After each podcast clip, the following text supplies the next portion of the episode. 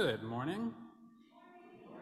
My name is Ember Kelly. I use she and her pronouns, and I'm the Director of Religious Education here at Fourth Universalist Society. And I'm really excited to get to deliver this Pride message today. I would like to, first of all, thank the LGBTQ ancestors and predecessors named in those beautiful opening words who paved the way for me to be here, both speaking to you as an out and proud trans woman, but also to be your director of religious education. I dream that we may also be an example for future LGBTQ folks. I'm here today to tell you that I want you to be selfish. As someone who grew up a fundamentalist evangelical Christian, I can't say that I ever pictured myself getting to say those words from the pulpit. Yet, I hope this calling to selfishness will make more sense as I share with you on this humid Pride Sunday. I originally said beautiful, change that word. You see, I've had mentors and friends mention to me that my guiding life principle seems to be authenticity. I take this as a high compliment, but recently I have been really sitting with what that means and implications that it has on my life. I've been wondering, what does it mean to be guided by authenticity? What does it mean to live an authentic life? And in particular, I wonder how authenticity in this current framework of my life is instead defined as selfishness in the context of the religious framework that I was raised in. So today, I'd like to offer you some thoughts on authenticity, selfishness, and pride. As someone who has spent more than 15 years navigating coming out and being true to myself. I believe that we can't really understand authenticity and what that could mean for our lives if we don't understand its opposite, shame. Shame, the force that can tell us that we are unworthy, that our ideas are pointless and not valuable, that we are selfish to care about our own wants and needs, that we are less than, that we aren't deserving, and in a lot of cases, that we are fundamentally flawed and broken. Shame is a force that crowds this capitalist hellscape of a world and also crowds our minds. It tells us that the solution is always some new product or something outside of us, because shame doesn't want us believing in our own abilities. Shame cannot see you embracing authenticity because it would mean losing this deeply embedded shame culture that controls you.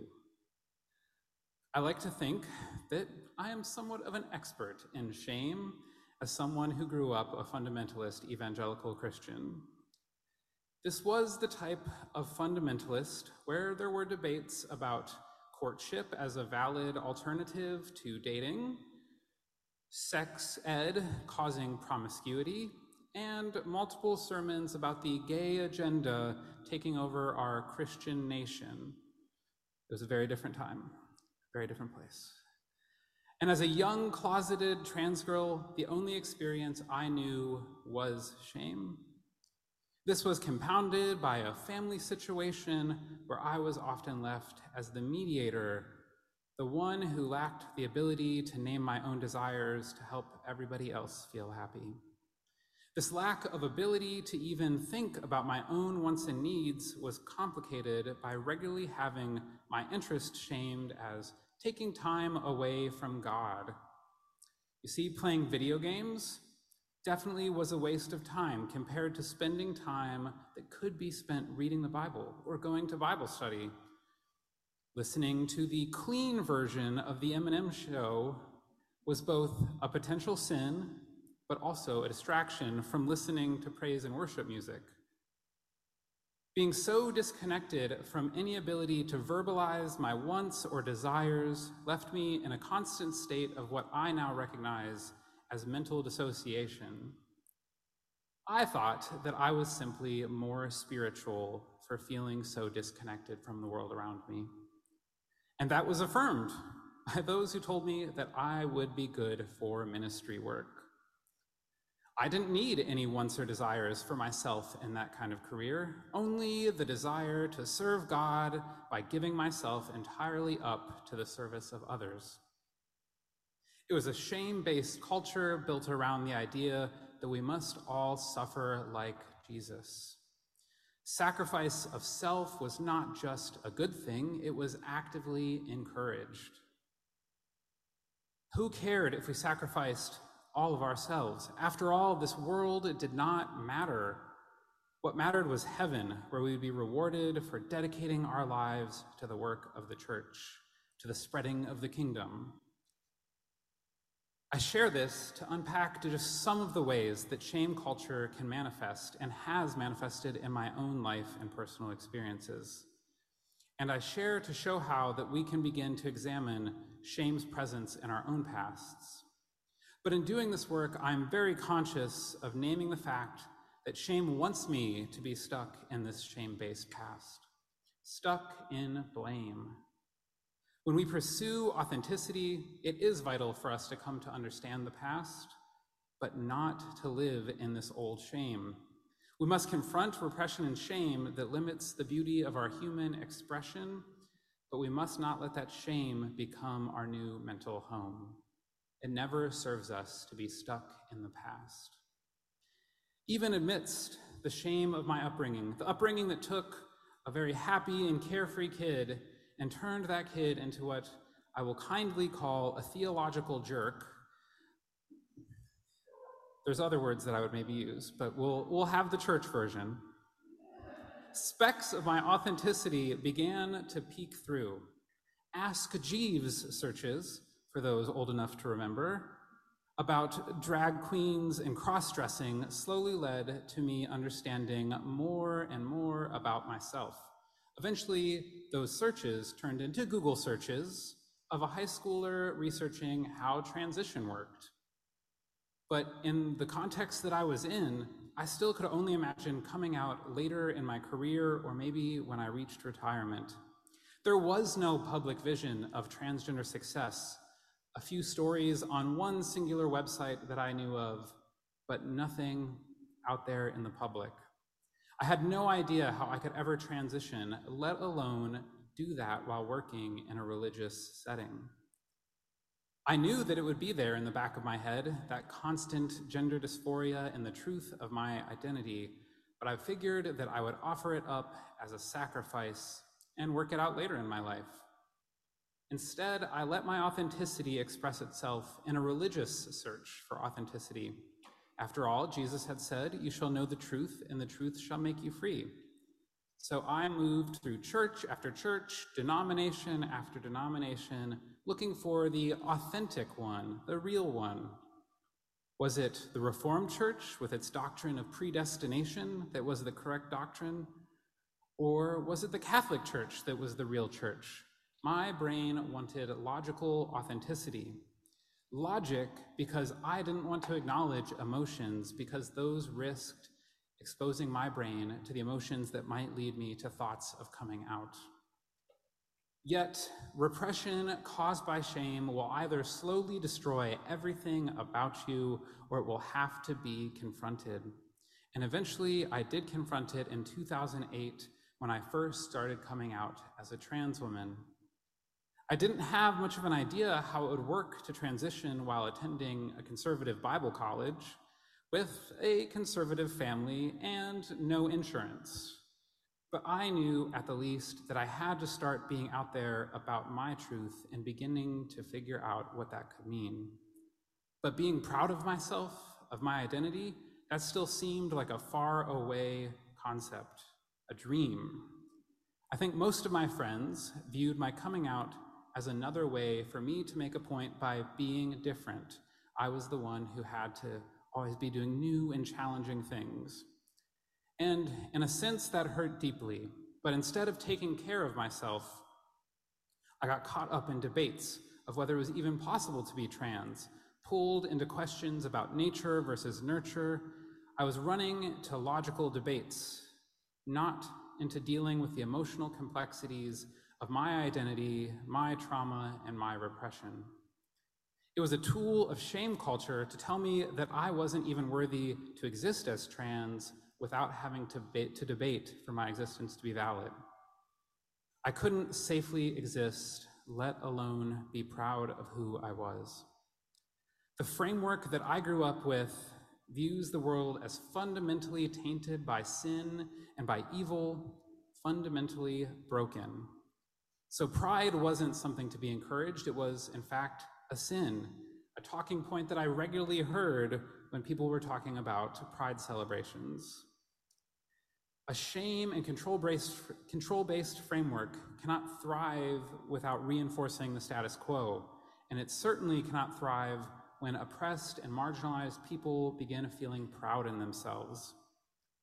But being out and being visible slowly began to feel different for me. I realized that I was able to be an example for others, to help others on their journeys, to be a safe person. And slowly a sense of pride in my identity grew. Why was I ashamed of being true to myself? Why was I so tied to this old framework of the world? After all, the Christian scriptures also say that you can judge a tree by its fruit. And the fruit of this shame was harm. So I slowly broke away from it. I realized that I didn't need to sit around and debate whether I deserved to exist. Instead, I could simply walk away from the harmful framework entirely. It is perhaps in that moment that I began to break into this new framework, the one that mentors say is guided by authenticity because I realized that pursuing truth is an antidote to this controlling shame system. I realized that I should be proud of myself, proud of my journey, proud of my relentless pursuit of authenticity. And in doing that, I realized that the queer experience had valuable insights for helping to break through the controlling, shameful framework that so many people were tied to and so much of my old life was built upon. I realized that challenging this framework was liberatory not just for myself, but for others, as my journey even began to help my cis straight friends make leaps in their own authenticity. But life is always a journey. After all, I mentioned that this is a process that has been 15 years of journeying out of the closet for me, and each of those years has been new steps towards the journey of authenticity. It takes time effort and loving yourself to overcome that level of hurt, shame, and repression. The storms of life can feel overwhelming, and it is not a journey anyone should do alone to unpack these things.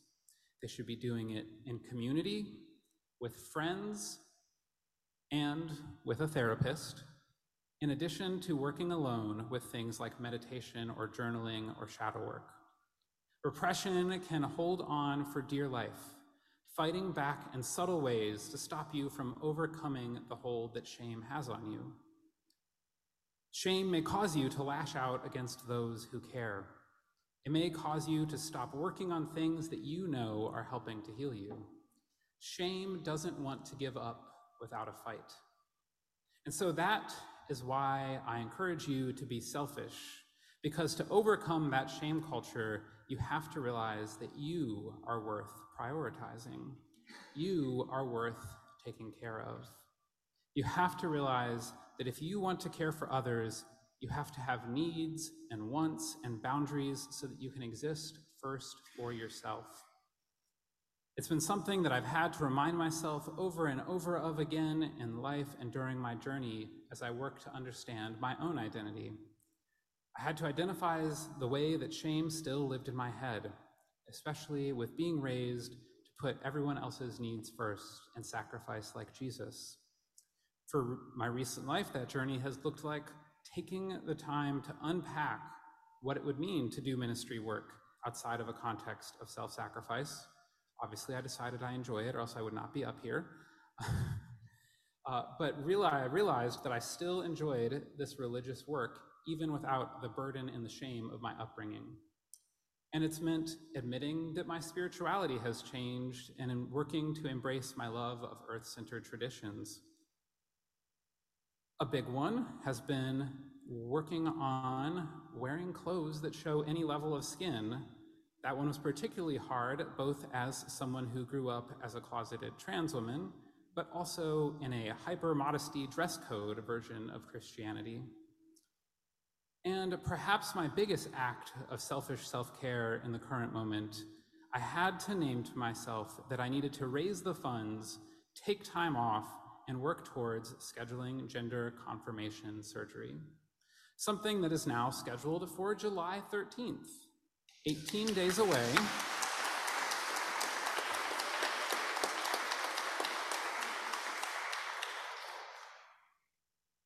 18 days away, not that I'm counting.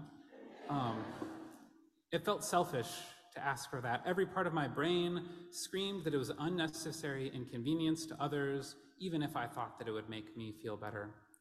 But making such a big selfish jump has enabled me to become better at prioritizing and naming my own needs, as well as to see the beauty of so many friends and community that want me to be authentically happy and successful. It can be terrifying at moments to pursue authenticity. The actions may not always be easy. The steps you take may feel painful at times, but it is worth it to take care of yourself and trust your intuition that you are doing what is best for you. Pursuing authenticity will take time of building the skill of trusting yourself, of letting down the filter that you display to the world that one is particularly hard in our age of carefully planned and presented social media, and sometimes it even means letting go of control. But authenticity calls us to not settle for anything less than living our truths unapologetically and proud. Which is why I can say today that I am a proud trans woman. I share all of this and these personal aspects to give you an example of ways that it can look to embrace pride in who you are and to learn to put your needs first and be selfish.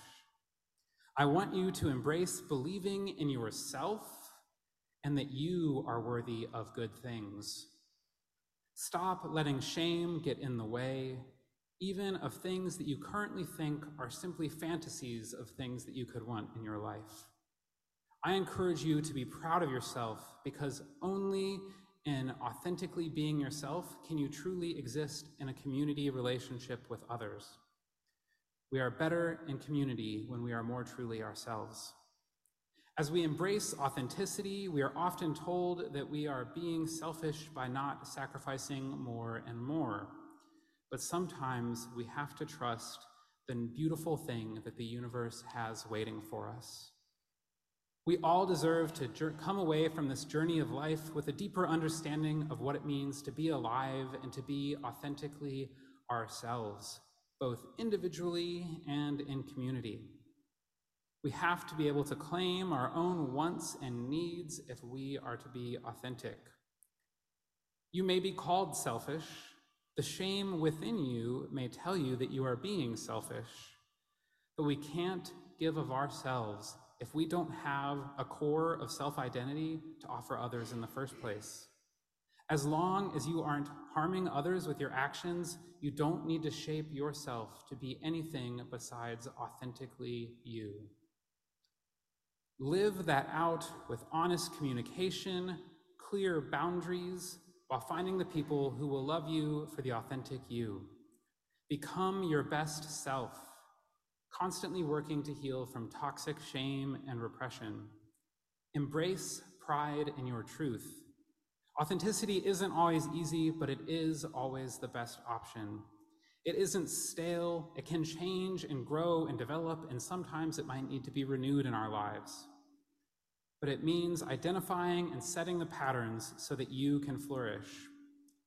And for those who may be unsure about authenticity in the context of a pride sermon, it doesn't just have to be about sexuality and gender identity. It can be found in embracing the truth of so many areas of our lives. It is never too late, and the change is never too big or too small. It is always the best time for you to live more authentically. So I encourage you to relentlessly pursue your own truth because you are enough. Take pride in becoming the you that is best for you to be, the you who isn't holding anything back. Be selfish.